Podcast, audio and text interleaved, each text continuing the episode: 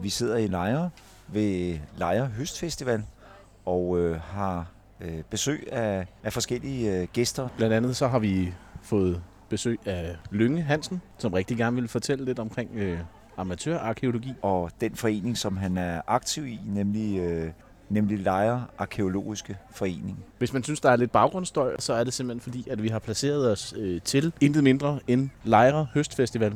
Og til at starte med kan vi jo præsentere dig. Hvor bor du egentlig henne? Jamen, jeg bor øh, i Skiby Kommune, men Ja. tæt på Lejre Kommune, lige ved Vellerup Vig Ja. i Vellerup. Øh, jeg er skolelærer på Kirke Hylling Skole, og så er jeg næstformand i Lejre Arkeologisk Forening. Øh, så går med detektor og hygger mig på markerne og på stranden og sådan noget, når jeg har fri en gang imellem i hvert fald. Ja. Hvornår startede egentlig din øh, historieinteresse? Jamen, denne starter af to omgange. Den første øh, gang var faktisk, da jeg var knægt og så min farfars stenøkser nede på hans lille landsted nede i, på Lolland. Øh, og det gjorde jeg så i nogle år, indtil jeg tog til Afrika. Men mens jeg var i Afrika, så var der nogle folk nede og rydde op i den kælder, jeg boede på kollega dengang. Og min samling lå i vores kælderskabe. Og de fem måneder, jeg var væk indimellem der, der blev der lavet cykelkælder, hvor jeg havde hele min stensamling. Så den var væk, da jeg kom hjem. Øhm, og så gik der mange år, og så begyndte jeg sådan at gå lidt ture langs strand og sådan noget, da jeg flyttede herop øh, for 20 år siden cirka.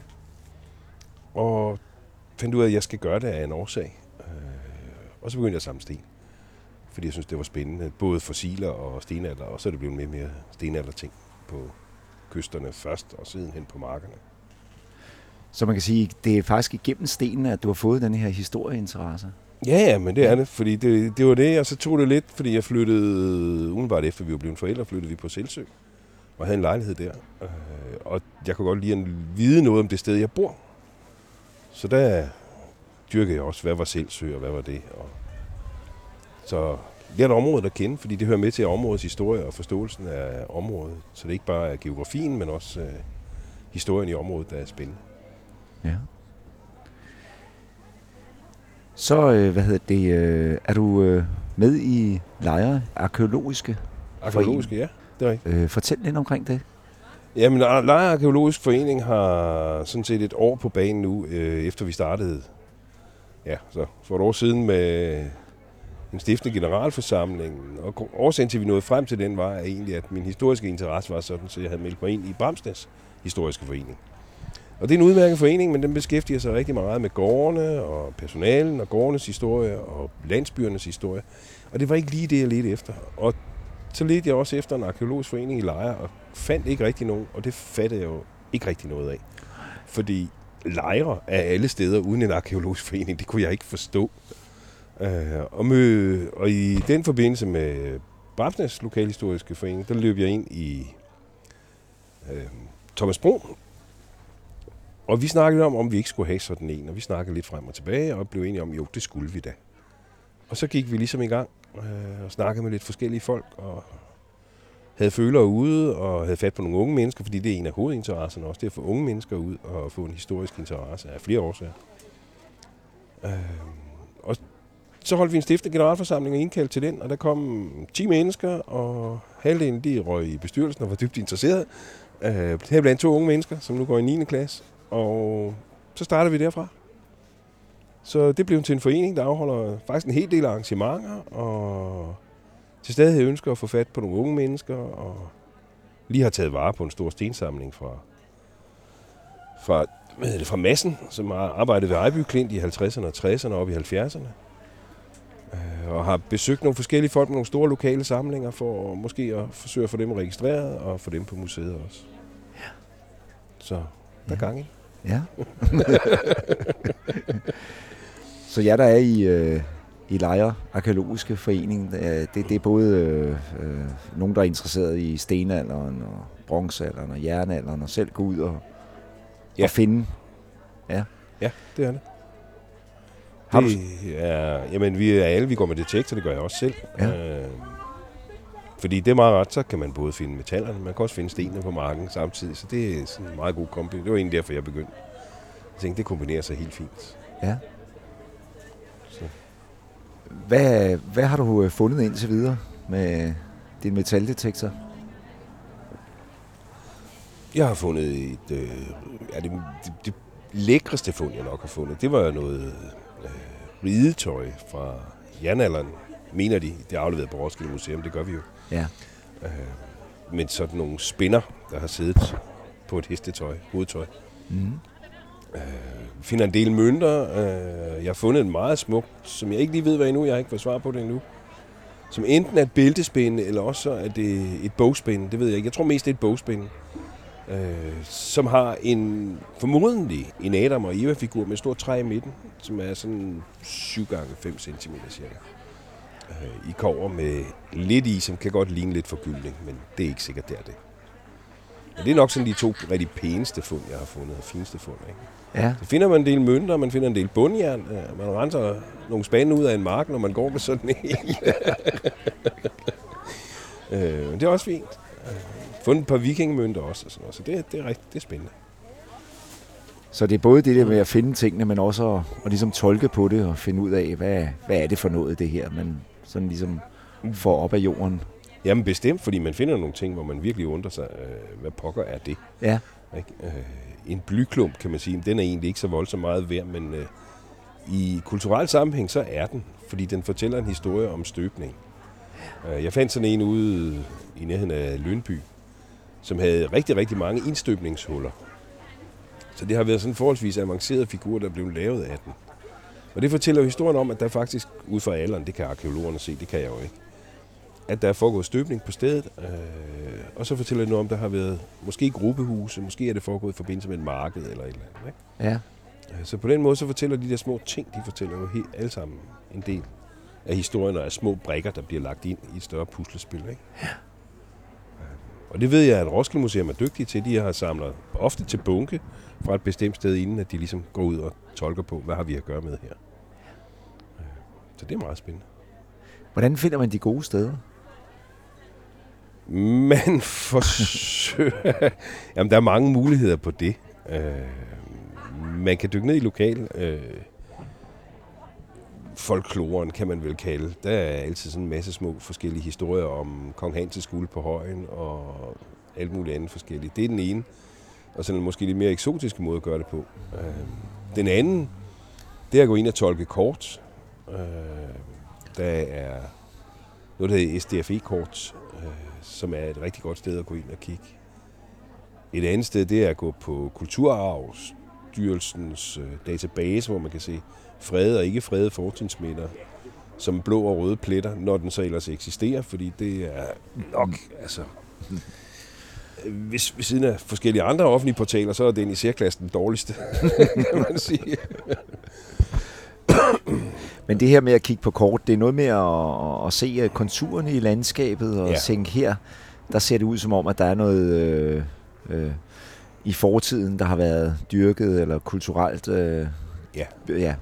Ja, man kan se marker, man kan se skilt, man kan se hulveje. Man kan tider se vadesteder.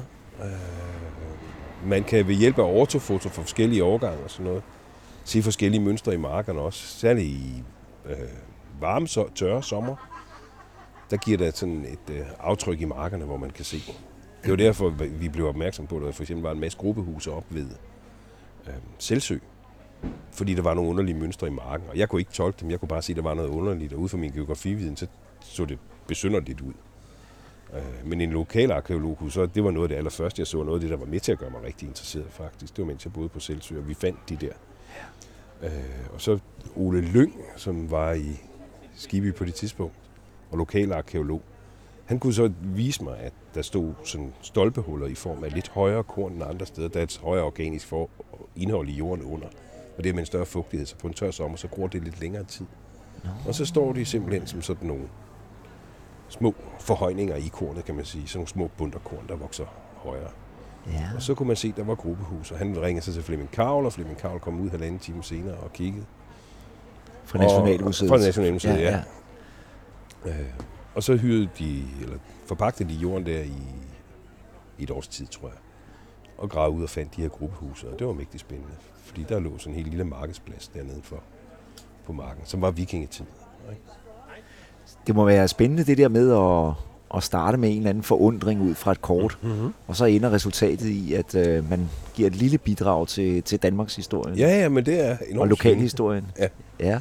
Jamen, det er mægtigt spændende, fordi det, altså, det er jo i det, altså, det er jo, det er jo i bund og grund, det det drejer sig om, det er at hive historien frem og fortælle den, og give netop det der lille brik til, ah, her skete der også noget, ikke? ja. Og det kan jo være en sten, det kan være en blyklump, det kan være et gruppehus, det kan være meget forskelligt, ikke? Ja. Øhm, og starte en historisk debat, som kører lige i øjeblikket. Øh, Tommy, som er en vanvittig dygtig metaldetektormand, og var ham, som fandt den der lille Odin-figur, den, den er jo stadigvæk debat, fordi nu skal det jo heller ikke være Odin mere, nu er det formodentlig en kvinde, mener nogen, ud fra tøjet, og det er der stor debat om.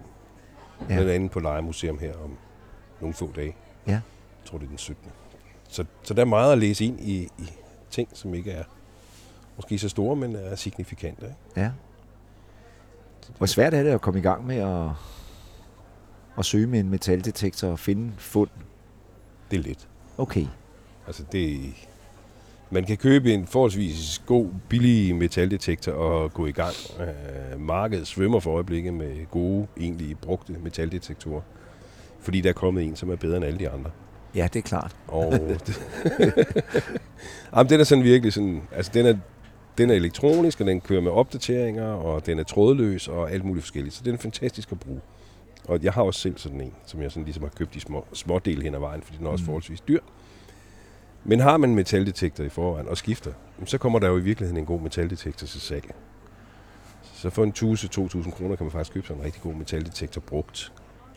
Så, så når den side af sagen er ude, så er det faktisk bare at spørge nogle flinke folk, der har noget jord, og man kan få lov at gå på deres mark. Og så få noget erfaring med det, og så begynde at tolke kort, kort samtidig. Ikke? Ja. Mange år efter, hvor der er fundet fund i forvejen, men det er jo ikke nødvendigvis det rigtige sted.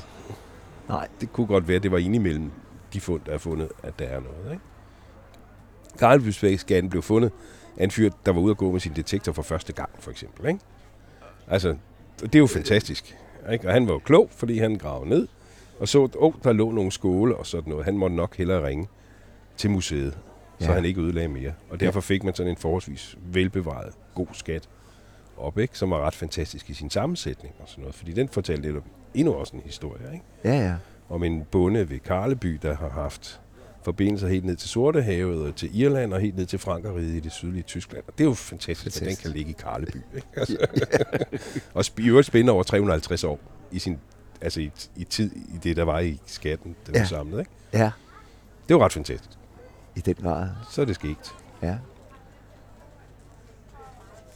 Foretrækker du selv at gå på nogle helt nye steder, som du mener, der ikke har været metaldetektorer på, eller Nej. øh, det må godt være nogle steder, hvor der er nogle andre, der har gået i forvejen. Altså, de rigtig erfarne, de siger, at man skal i hvert fald have været hen over en mark seks gange, inden at den ligesom er ved at være tømt for, for ting. Så bare fordi man er nogen, der har jogget over en gang, så kommer der jo dels på grund af frosthævningen, men også på grund af pløjningen, og en for, Det- altså selvfølgelig en blanding af begge dele, ikke?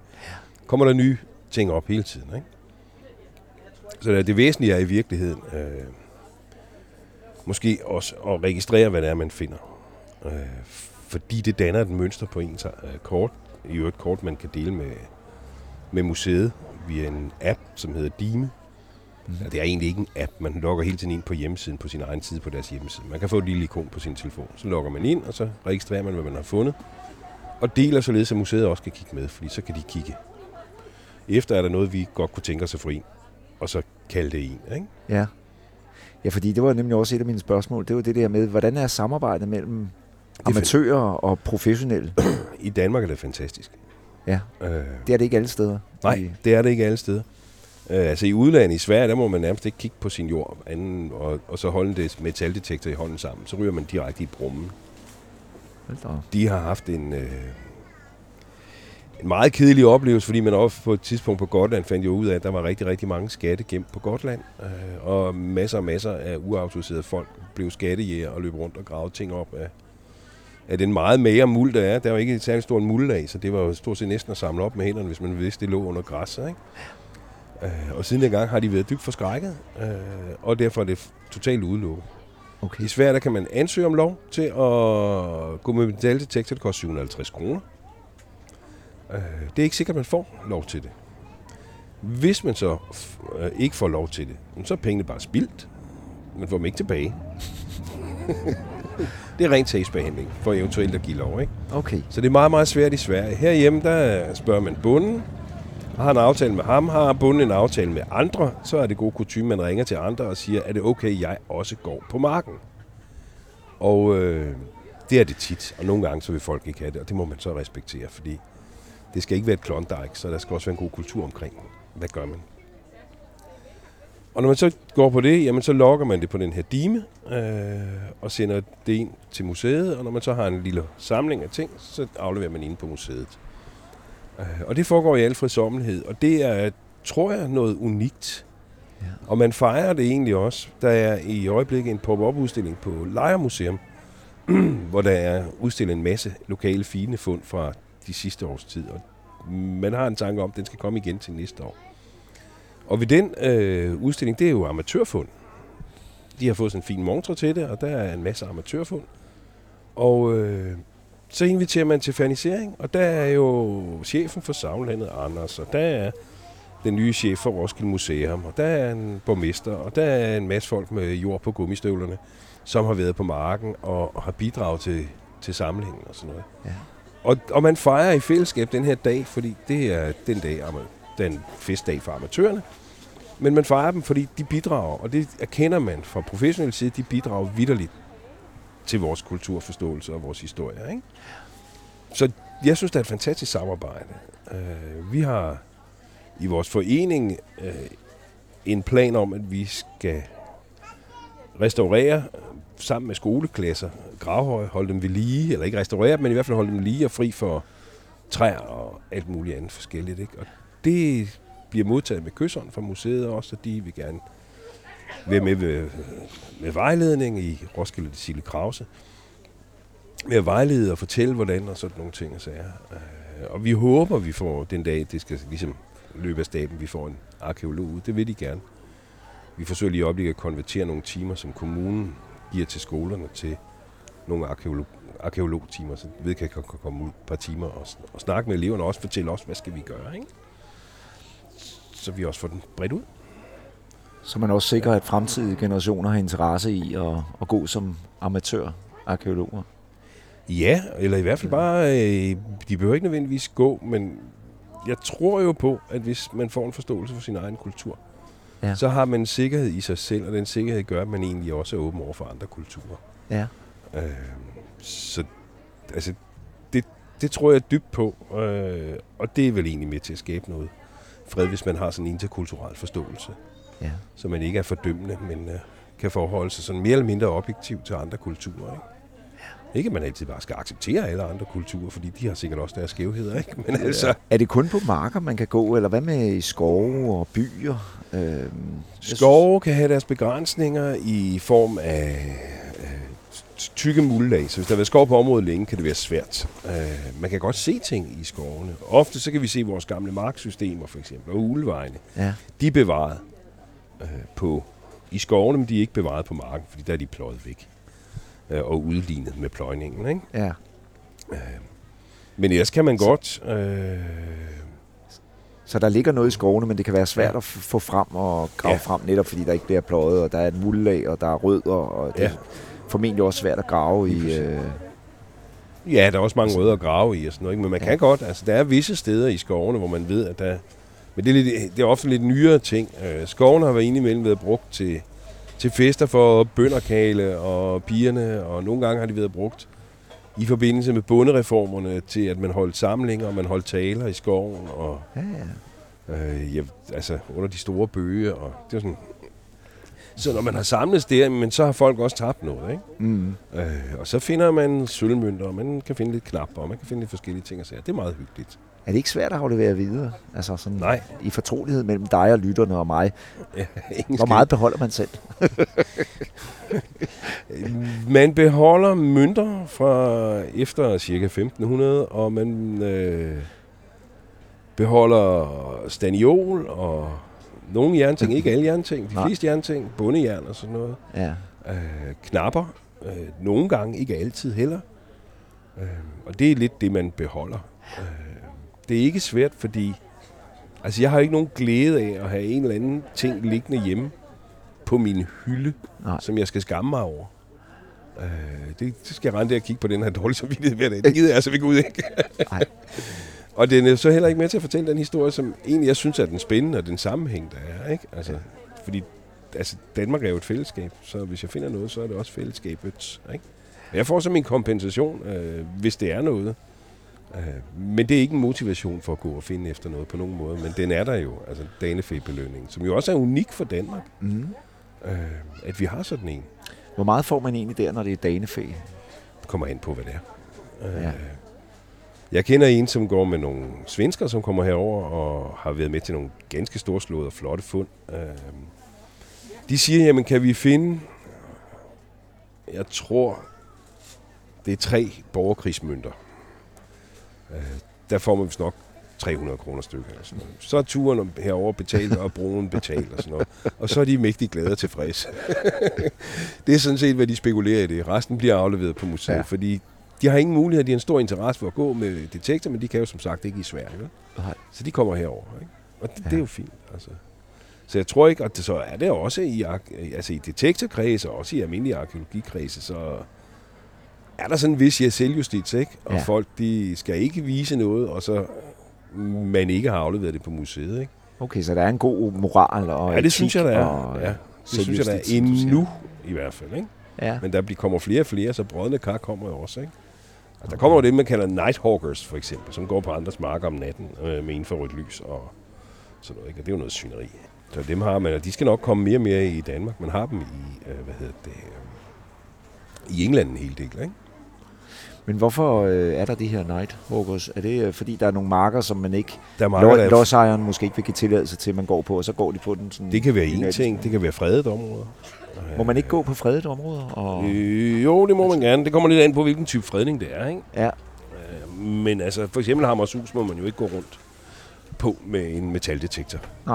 okay. Ja, så der er jo steder, og dem har man jo en del af, blandt andet i England, hvor folk så bare gør det alligevel. Og Aha. det er jo uleset. Så er der folk, der kan finde og øh, sådan, altså skatte. En skat behøver ikke være mere end tre mønter, der er fundet nogenlunde inden for et lille bitte område Mm. i Danmark. Øh, men finder man noget, der er lidt større, øh, og man på sociale medier fortæller, hvor mange ting man har fundet, og så bagefter museet så får ikke nær så mange ting indleveret, jamen, så er der jo noget, der stinker langt væk. Ikke? Ja. Så på den måde kan folk jo også fælde sig selv, hvad der også er sket. Ikke? Så, Ja. så det, nej, men det, er noget, det, det, det skal man ikke ud Nej. i, det der vel. Altså, det giver i bund og grund også et dårligt selvbillede, hvis man er, man er tyvagtig. Øh, Ja. og det er jo ikke rart. Nu nævnte du, at man kunne komme i gang for et par tusind kroner, 1000-2000 kroner mm. For en brugt detektor. Nu ved jeg ikke, hvad din har kostet. Det er også øh, ligegyldigt, men Mm. er der sådan en, en, en, et ønske om at få en masse teknologi for at kunne komme endnu dybere ned, søge noget mere, eller er du tilfreds med det, du har? Jamen, det, giver, det giver jo egentlig sig selv. Mm. Mm. Fordi i Danmark, der må vi søge ned øh, igennem mulden til råjorden. Og den ligger de her sådan 25-30 cm ned i gennemsnit. Nogle steder så kan den være helt op på en meter, nogle steder så på bakketop, så er den jo ganske tynd. Ikke? Okay. Øh, så det giver egentlig sig selv, at Mm. mm. man øh, må ikke søge længere ned. Så ønsker om en, der går længere ned, det, det er lidt ligegyldigt. Ikke? Okay. Øh, Og der er god justits. Jeg har gået med en, som fandt øh, et meget, meget flot signal øh, på en mark op ved Sæby, og øh, kom ned til råjorden og loggede koordinaterne på det og dækkede det til igen. Muligvis en skat, men øh, den kunne jo ikke graves op. Og det er det, der skal være kulturen. Det er, okay, jeg må gå dertil og ikke længere.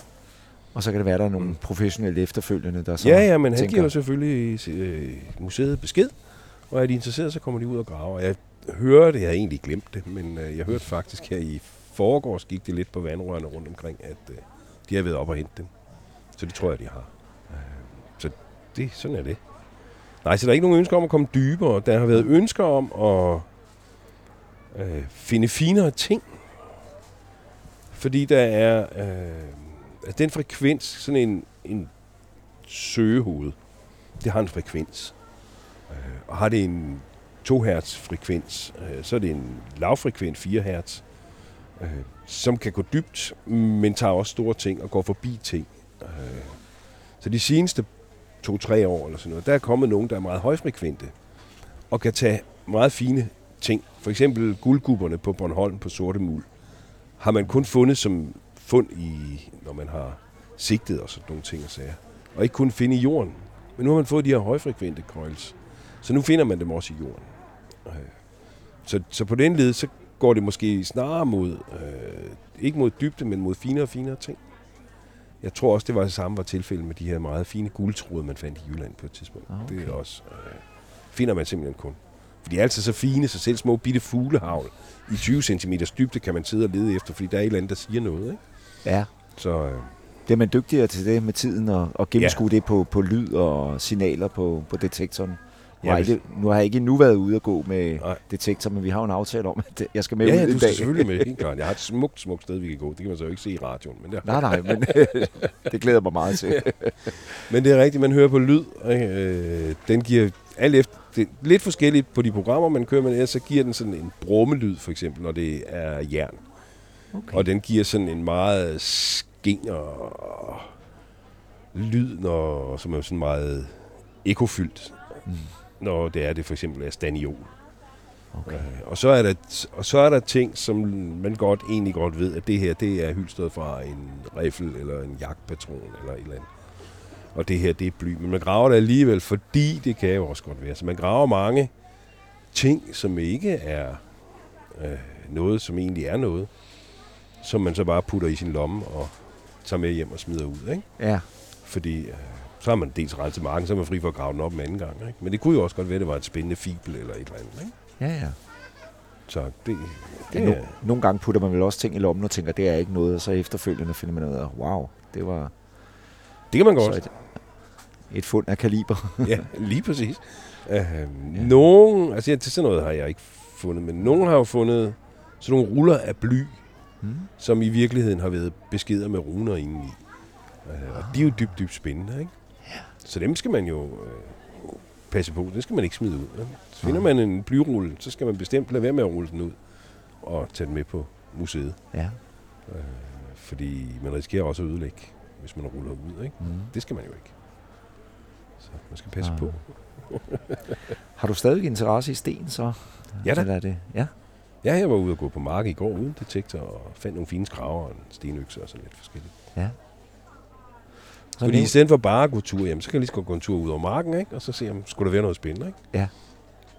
Der lå så lidt at hygge sig, så det var dejligt. Ja.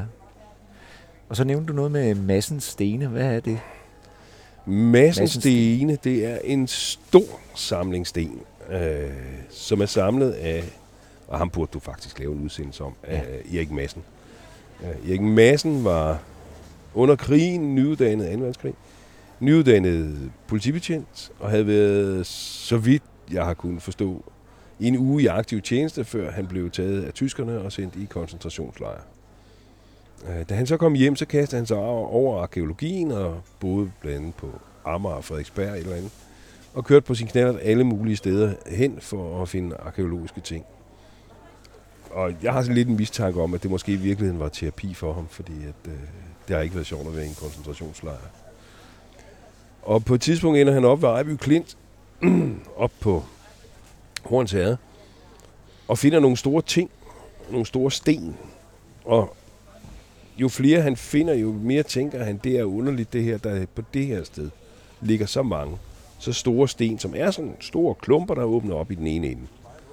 Og det er lidt pudsigt. Så han øh, får lov til at grave i klinten og laver en øh, udgravning sammen med en masse spejder og sådan noget. Han bor op ved klinten, og de mennesker, der havde besøg af ham, de bor der faktisk endnu. Meget hyggelige mennesker, jeg har talt med dem. Øh, og får lavet et stort profil, og han finder tre sten, som han tolker som neandertal. Og det er sådan et no-go-ord i dansk øh, arkeologi, at der er neandertal i Danmark. øh, fordi hvis den første, der nok siger, jamen det synes jeg, det er, han får, bliver nok stemplet, tror jeg. Jeg ved det ikke. Men der, jeg har sådan hørt nogle arkeologer sådan viske det lidt ud af sidebenene, at Hvad det, tror det er du? ikke populært at sige. Jamen, jeg tror, der Ja. har været. Jeg Ja. tror bare ikke, at øh, vi har set beviserne. Jeg ved heller ikke, overhovedet det har jeg ikke viden til. Øh, om det er Neandertal, vi har ved Ejby. Nej. Men det kunne være sjovt, hvis det var, ikke? Men Ja. Massens historie, han har jo kontakt med nogle af de gamle store arkeologer og spørger dem, og de er afvisende, og rygtet vil, at alligevel så siger en af de store arkeologer til ham sådan efter det officielle møde, at der er måske noget om snakken alligevel. Det var Glob, der sagde det. Og det står et eller andet sted i hans notater, at det sagde Glob altså. Så måske troede Glob på det, men turde ikke sige det af øh, angst for hån fra de andre, eller hvad det nu kunne være, ikke? Øhm, så han, øh, han fortsætter sin søgen, og han tager fat i udenlandske øh, specialister. Øh, blandt andet hedder John Weimer. Øh, også en amatørarkeolog, som bliver ansat på universitetet, og i, jeg kan ikke huske, hvor det er. Et eller andet sted i England i hvert fald. Og har, står for at have fundet den, der hedder Clacton-figur, som er Homo heidelbergensis, øh, og som er 400.000 år gammel. Og han kommer på besøg herover, og han er med ud. Der er nogle enkelte af stenene i samlingen, hvor der står Weimer på. Og han har en, lavet en tegning, hvor han blandt andet skriver ris, som er en forrige øh, mellemistid, som passer til hans egen Clacton-figur. Og mange af stykkerne ligner Clacton. Så måske er det virkelig en endnu ældre, eller måske er det bare noget ærtebøl, der er blevet til overs. Det ved jeg ikke noget om. Mm. Han har fat i Rust, en fantastisk tysker, som øh, også var han var elektriker og læste arkeologi på aftenskole og cyklede til Syrien og for at lave udgravninger og alt muligt andet forskelligt. Og fandt Hamburg-kulturen i Nordtyskland også. Og berømt for det. Og han var heroppe, og han synes også, at der er noget om snakken her. Så der er de her amatører, der kæmper lidt mod de professionelle. Øh, og der er sådan en fantastisk videnskabshistorie omkring det. Øh, og det er faktisk nok måske virkelig det mest spændende, der er øh, i massens samling, hvis det ene ikke er en anden tale. Ikke? Så er det hele den her historie. Øh, og den kunne man egentlig godt tænke sig at få belyst, så måske skal der åbnes en lille udgravning på Ejby Klint, og vi skal forsøge at kigge på, øh, hvad er det, der sker. Lagen er dateret øh, til 100.000 år gammel. Er der noget med, at øh, den også har været udstillet, den her øh, stensamling op i Kirke Hyllinge? Den har været udstillet i Kirke Hylling, ja. Fordi det var Bramsens Historiske Forening, der i første omgang fik den overdraget efter Massens Inge, mm. Og passede rigtig godt på den. Øh, og så var vi for et halvt års tid siden ude og hente den i en øh, lade et eller andet sted ude, hemmelig sted i Danmark, og kørte den til Kirke Hyllinge Bibliotek, hvor vi så har lagt den der, og så har vi sidenhen sorteret samlingen øh, i hvad sten, der nu har været mærket med Ejby og Ejby Nord og Ejby Ådal og så vi ligesom har fået øh, lidt styr på det, fordi noget af det hørte ikke til herude omkring, så vidt vi kunne tolke. Normalt så skriver man jo på sine ting, et lille nummer og en bogstavkode, et eller andet, så man, og den fører man så over i en eller anden registrering. Og massens registrering kan vi ikke finde nogen steder, og det er jo dybt frustrerende i virkeligheden. Ja. Men vi tolker E'erne og B'erne som Ejby og Bramsnæs. Og det håber vi så holder stik. ja. Og det er alle E'erne og B'erne, som Roskilde Museum så nu har fået. Ikke? Okay. Og så er der lidt fra Amager og lidt andre ting. sager. Skal de sten så ligge inde på, på Roskilde Museum, eller øh, skal de ud til... til Det ved vi ikke endnu. Nej, det ved du ikke endnu. Det ved vi ikke endnu. Nej. Men jeg vil mene, at de skal udstilles, hvis vi kommer på Klinten, og vi, øh, og vi finder noget, som vi kan sige, det er sgu Neandertal.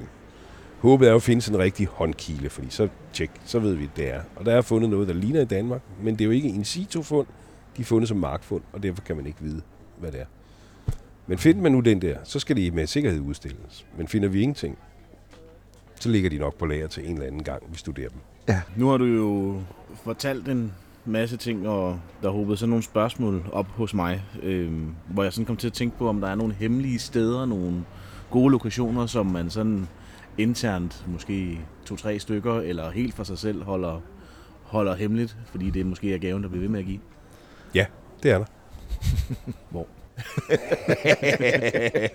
Det siger du måske. Ja, øh, der er et sted, hvor man har fundet en øh, gammel tingsted, for eksempel. Ikke?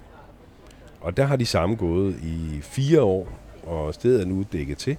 Og fordi der skal dyrkes noget andet, som tager flere år at dyrke på stedet. Øh, museet er ligesom øh, inde over, jeg ved ikke, om de graver ud derude, eller hvad de gør, men den samme flok har gået derude i, så vidt jeg forstod, på hjørnet i fire år, og fundet ting og afleveret på museet. Øh, og derfor har man nu fået det her blik om, at der må have været en tingplads på det her sted. Øh, så nu får vi se, hvad det er. Og det er okay, at man gør sådan. Ja. Fordi det er ens egen lille hotspot, ikke? Altså i det tilfælde der for eksempel, så tænker man, jamen vi er så meget i, vi har så mange fund for det her område nu, så nu skal museet så afgøre, er det et sted, hvor vi skal lave nogle skrab og se, hvad foregår der her, eller skal vi bare blive ved med at bruge det som et dejligt sted at gå med detektor, ikke? Øh, det, det er sådan den overvejelse, man skal gøre, ikke? Men jeg synes bestemt ikke, man behøver at annoncere, når man har et godt sted. Altså. Men generelt er mange, mange øh, detektorfolk flinke. Øh, jeg kørte forbi lige i starten, da jeg gik med detektor kører forbi to gutter, hvor den ene er sådan kendt, rig, kært, dejligt, lækkert menneske, og som går sammen med Jørgen, som er faktisk lige sådan. Og de går med detektor, jeg gik ud og spurgte, hvad jeg Jamen, har du ikke købt en detektor, spørger de så. Jo, så, jeg så, men så kører du hjem og henter den, og vi er med. Ikke? Altså, flinke og åbne, ikke? Men ikke åbne, når lige er til deres hotspots, og det er okay.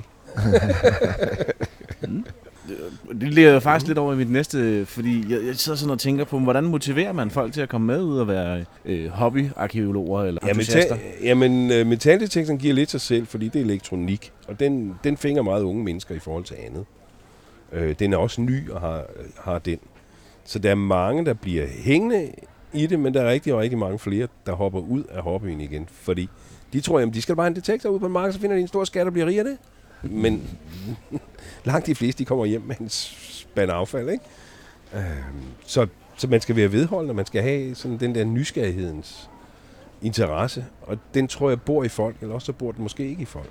Men de der tror, de bare skal ud og finde guld ude på marken, de går glemme det. Sådan fungerer det ikke. Altså. Så hvilken type mennesker er det, de, der kommer med ud sammen med Åh, oh, jamen det er skoleelever, det er håndværkere, det er akademikere, det er alverdens øh, folk, pensionister også.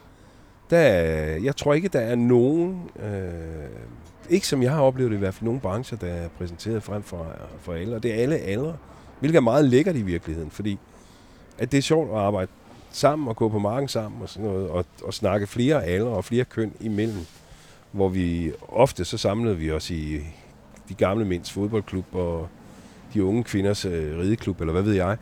Øh, sådan i vores små reservater og sådan noget. Men her der er der mange generationer og mange forskellige øh, professioner, som er samlet. Og det er faktisk meget berigende og hyggeligt, synes jeg. Øhm, kunne du ikke fortælle lidt om, at hvis du nu gør, at der er et fund, hvor du tænker, det her det er jeg skulle i tvivl om, øh, hvad jeg skal gøre med.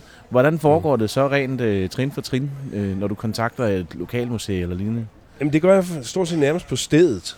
Øh, fordi at for det første, så gør jeg meget, altså hvis jeg får sådan et signal, som jeg kan godt høre, det er et dejligt signal det her. Så jeg får det første meget præcis med lige at bestemme, hvor er det, det ligger nede i jorden. Det kan jeg gøre med en detektor.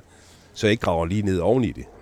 Øh, og så når jeg har fået det op, fundet ud af, hvad det er, så tager jeg et billede af det. Øh, og der er den der øh, dime, som den hedder, sådan en lille genvej, jeg har liggende på min mobiltelefon, og det bør man have, når man går med metaldetektor eller finder sten.